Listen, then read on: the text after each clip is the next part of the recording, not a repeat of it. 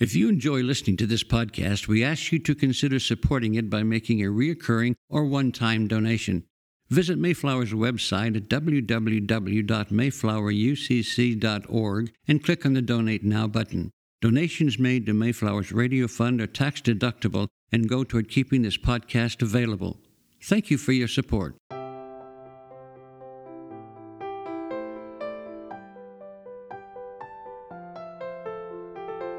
The sermon you are about to hear was preached at Mayflower Congregational UCC Church of Oklahoma City by the Reverend Dr. Robin Meyers, senior minister in one of America's premier liberal Protestant pulpits. At Mayflower, we are an open and affirming peace and justice church where we believe that religion should be biblically responsible, intellectually honest, emotionally satisfying, and socially significant. We go now to the pulpit of Mayflower UCC Church of Oklahoma City under the preaching and teaching of Dr. Robin Meyers. Scholars have long been fascinated with how remarkably similar are the sayings of the Buddha and Jesus, although their lives are separated by five centuries. Each is born while the mother is on a journey, and neither birth occurs in a house. Heralds are present on both occasions, and they do very similar things, singing praises and announcing that a great event has occurred, identifying the parents and prophesying the child's glorious future. But it is the eerily similar similarity of their wisdom teachings that are most striking. Here are three examples. Jesus said, Do to others as you would have them do to you. Buddha said, Consider others as yourself. Jesus said, If anyone strikes you on the cheek, offer the other also. Buddha said, If anyone should give you a blow with his hand, with a stick, or with a knife, you should abandon any desire and utter no evil words.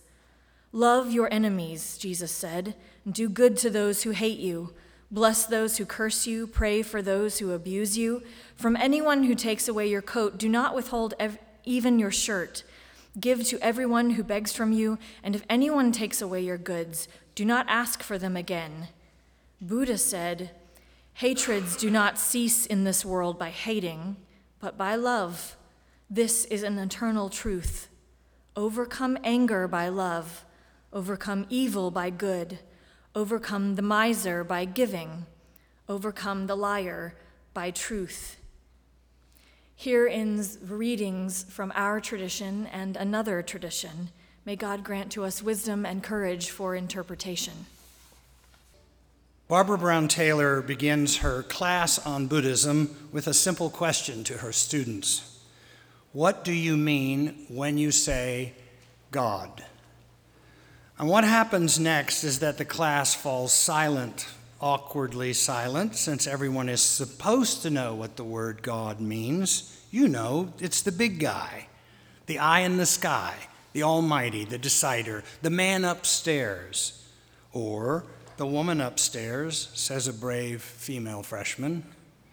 Then a hush falls over the class because everyone realize, everyone realizes they've been asked a question that's impossible to answer. As one scholar put it, we all point toward God, but then end up arguing over who has the best finger.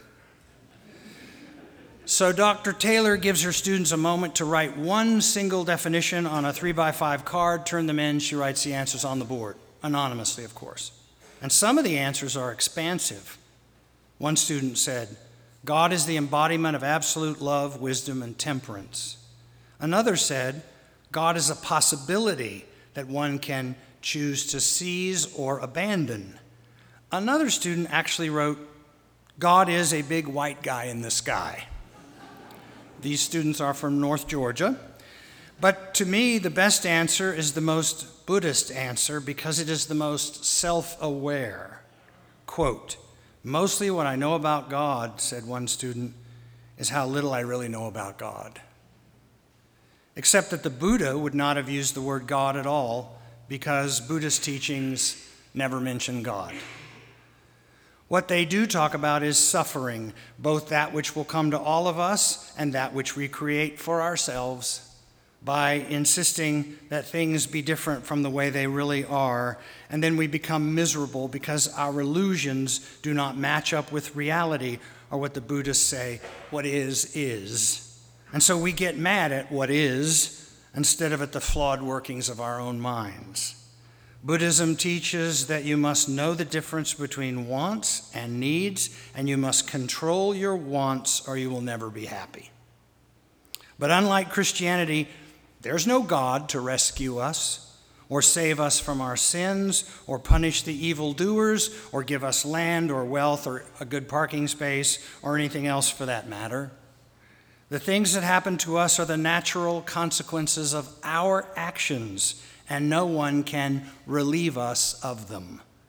Compare this to the overwhelming language of helplessness in Christianity and the need to be rescued and you can see why Buddhism is such a powerful corrective to religious approaches that stress salvation as coming from outside us rather than from inside us.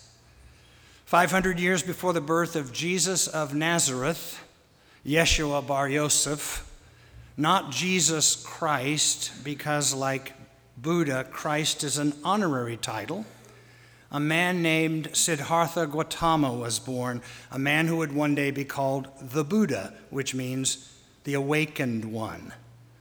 Unlike Jesus, who was born into poverty, Siddhartha was born into a wealthy family in a ruling class in what is present day Nepal. Because his privileged life insulated him from suffering, it was not until he married, had a child, and went outside the royal enclosure where he'd been sequestered for the first time and saw an old man, a sick man, and a corpse. This, he realized, was everyone's fate sickness, old age, and death. Impermanence is the only reality. He decided to leave his protected royal life and become a homeless, holy man. He practiced a life of denial and discipline but he also decided that meditative states alone were not enough. They provided no escape from suffering. So he abandoned the strict lifestyle of self denial and asceticism, but he did not return to the pampered luxury of his early life. Rather, he pursued what he called the middle way neither luxury nor poverty, and for the next 45 years, he taught his students how to achieve enlightenment. When the Mayflower class arrived at the Dharma Center on a recent Wednesday evening to meet some uh, Oki Buddhists in their natural habitat, we first set up all the chairs that would fit into this small worship center, and we took note of how simple the space was, not ornate or full of shrines like the Hindu temple. Then, a very pleasant, very measured, and consummately logical man named Dave Rose, a retired airline pilot, taught us for one hour the basics of Buddhism, including a quick review of the Eightfold Path. And he told quite a few stories about how he practices his faith when he is driving on the highway and trying to decide whether to change lanes or just get mad at those who do.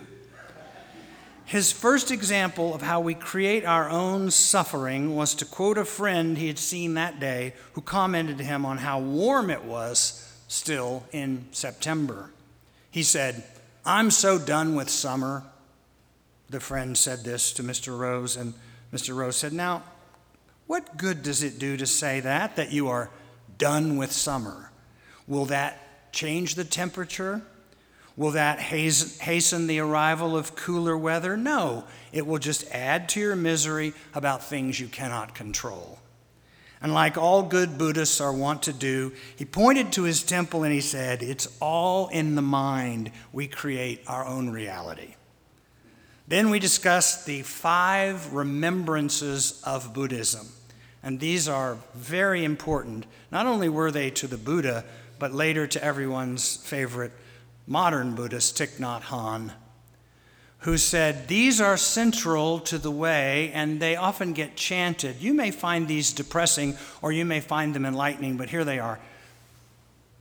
And I just think I should ring a Tibetan singing bowl for each one of them. I, number one, I am subject to aging. There is no way to avoid aging. Number two, I am subject to ill health. There is no way to avoid illness. I am going to die. There is no way to avoid death. Everyone and everything that I love will change, and I will be separated from them. And the last, my only true possessions are my actions, and I cannot escape their consequences.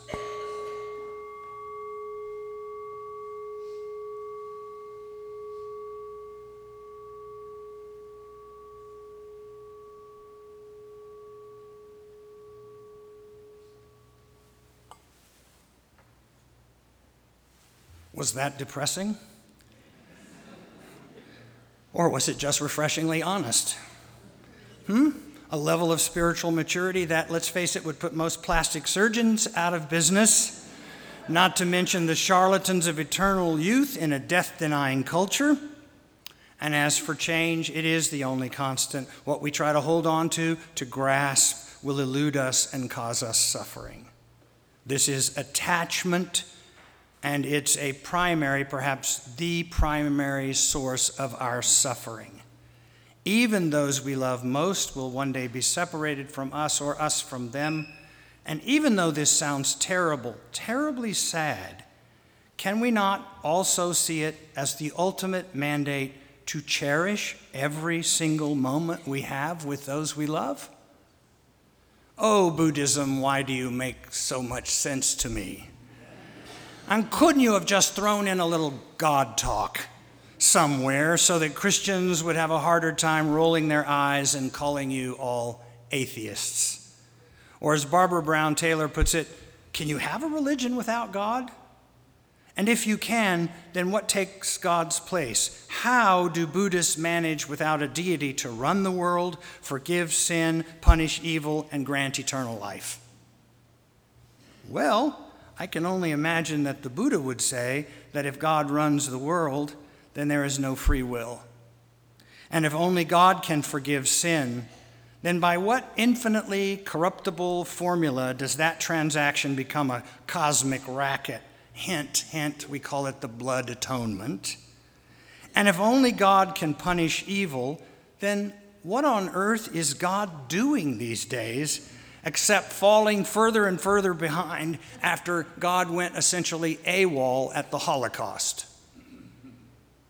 If God is really responsible for everything that happens because God is pulling the strings at every level of human existence, then has, gone, has God gone rogue on behalf of his chosen people, or has he just dozed off in some cosmic lawn chair somewhere while we destroy the earth and each other? And finally, if only God can grant eternal life, then why does that prospect of living forever seem so inherently selfish in contrast to the selflessness that all God's prophets recommend? A few years ago, a Christian theologian named Paul Knitter wrote a fascinating book that arrived in my life at exactly the right moment. It's called Without Buddha, I Could Not Be a Christian. Paul Knitter, who holds the Paul Tillich Chair of Theology, World Religions, and Culture at Union Seminary in New York, spoke at the University of Oklahoma seven years ago, signed a copy of his book to me. I took it home and devoured every word. Like so many of us, he had long struggled to believe what we were all told were the essentials of Christian faith, or as he put it, it sounds like this God the Father Almighty, creator of heaven and earth, who's a personal being, active in history and in our individual lives, whom we worship and pray to for help and guidance. I'm talking, he said, about his only begotten Son, who died for our sins and will come again at the end of time, and who will grant eternal life and personal immortality to the body and soul of all those who answer God's call. But those who reject the call will be dispatched to a hellish punishment that will never, ever, ever end. Dr. Knitter said that it was only after he began to take seriously other religious traditions and other religious writings that he was able to more adequately understand his own, including the things he no longer believed and I have not believed for a long time. What's more, he continued, my deepest, most enjoyable, most difficult, and therefore most rewarding conversations have been with Buddhism and with Buddhists. It just so happens that Paul Knitter is married to a Buddhist. So when one of his students at Union asked Dr. Knitter if his infatuation with Buddhism was the equivalent of spiritually sleeping around,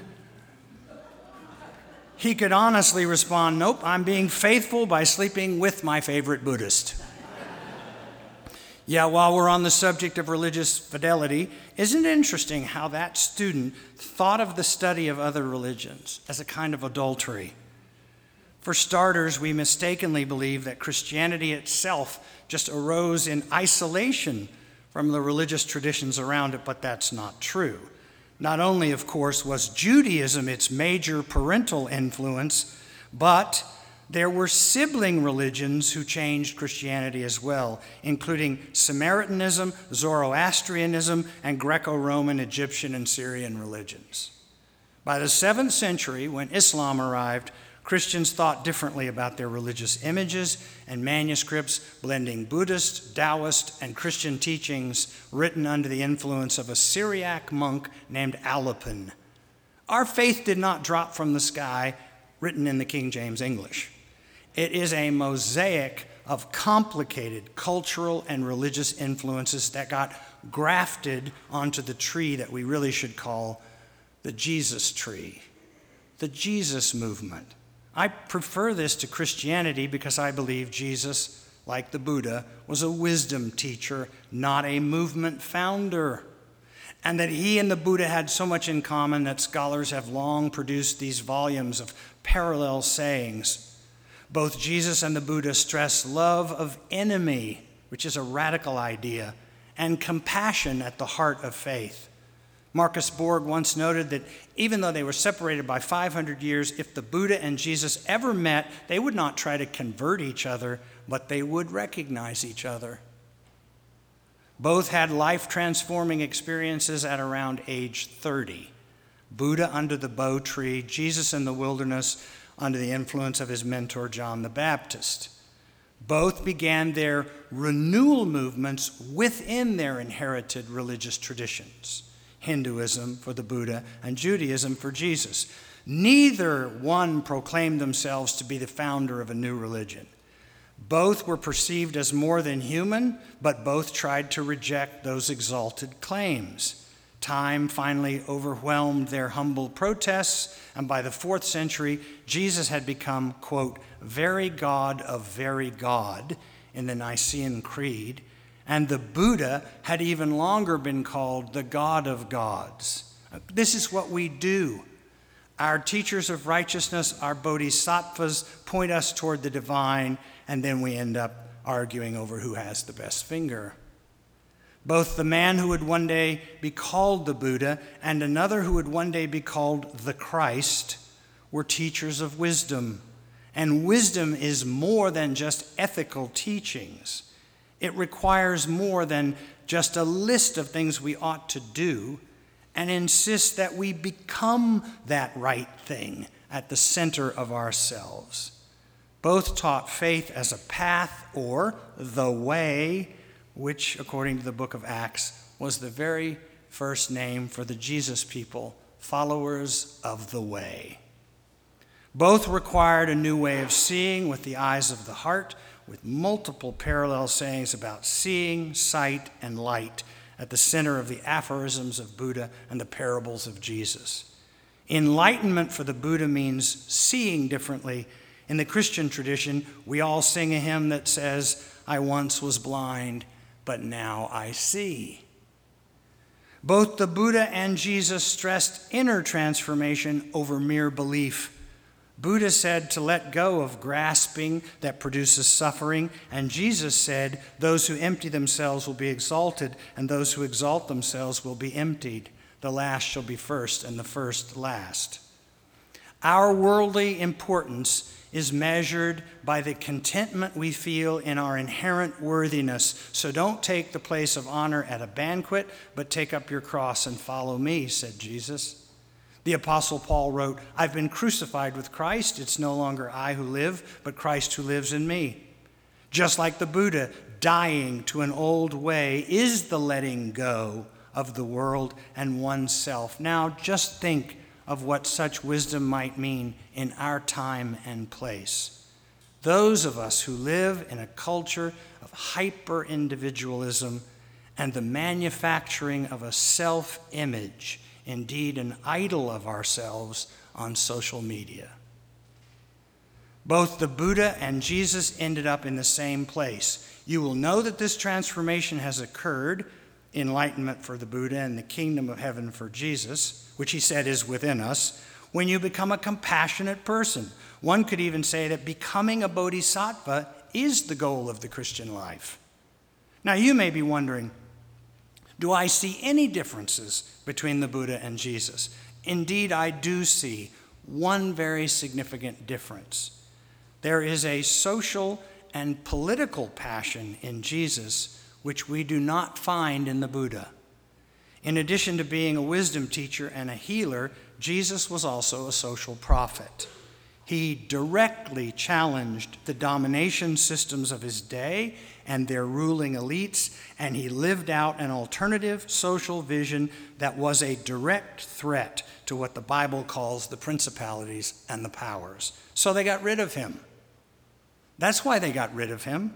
That's probably why his career lasted a year to three years at most, while the Buddha taught for nearly five decades. John Dominic Crossan noted that because Jesus was born into poverty and the Buddha into wealth, the man from Nazareth had a passion for justice that came from his personal experience of injustice. He also stood in a long line of God intoxicated Jewish prophets who told people what they needed to hear, not what they wanted to hear. Scholars have long speculated about the possibility that the teachings of Buddhism, which were centered in Alexandria on the Mediterranean coast of Egypt, might actually have found their way to the cities of the Jewish homeland, uh, uh, including to Sepphoris, a major city in Galilee only four miles from Nazareth. They had a theater in Sepphoris. It was the big city for Jesus. Did he go there to go to the theater, and did he perhaps encounter Buddhist teachers as well? We will never know. But this much we do know both the Buddha and Jesus diagnosed the human condition perfectly. After life transforming experiences of the sacred, they offered the same medicine for spiritual blindness, grasping, and self preoccupation. The cure was seeing, letting go, dying to the old, and being reborn, or in Christianity, we might say, even resurrected to the new. Another difference between Jesus and Buddha, however, was their apparent understanding of God. And there's no way to just kind of talk this one away. Their, their understanding of God was diametrically opposed almost. God seemed personal to Jesus and impersonal to the Buddha. But recent scholarship has suggested that what the Buddha rejected was not the sacred, which he found everywhere in life as we live it, but God as a supernatural being separate from the universe. Jesus referred to God as Abba or Daddy, which certainly suggests a personal God. But I wonder sometimes if it would have been impossible in his time and place to speak of God in any other way. Yahweh was the protector of his people, the covenant maker, the divider of the Red Sea, and the unseen divine general in all their conflicts with all their enemies, which they wiped out, and apparently God celebrated. But after two centuries of scientific discoveries about the nature of the universe we actually live in, and not the one where our God concepts came from, I now find the Buddhist ideas about the sacred to be not only more believable, but much, much less dangerous. and better for women, and better for the earth, and better for any chance we have to survive. Now I just cannot go back to those images of God I see on the ceiling of the Sistine Chapel, the elderly white bearded male reaching down. They now look and feel like theological cartoons to me. So I have written a book to be released in a couple of months in which I say, I don't believe God is pulling the strings, I believe God is the string. And I don't believe God does anything. But without God, which is to me the sacred connection of all things to all things, I don't believe anything gets done. Nothing's going to save us or this planet if we don't do it ourselves. It truly gives new meaning to that old saying without God we cannot, without us God will not. So, my question is what does that make me? I don't know. Am I a Christian Buddhist or a Buddhist Christian? Or is Jesus my bodhisattva? Or am, I just some sort of theological mongrel? I don't know. I have chosen a Buddhist understanding of God, but a Christian view of social justice. So, what do you call me? I don't care. Just don't call me late for supper. Namaste.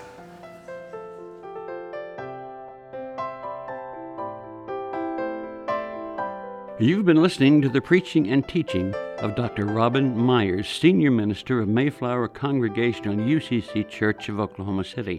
More information about the church can be found at mayflowerucc.org or by visiting Mayflower's Facebook page.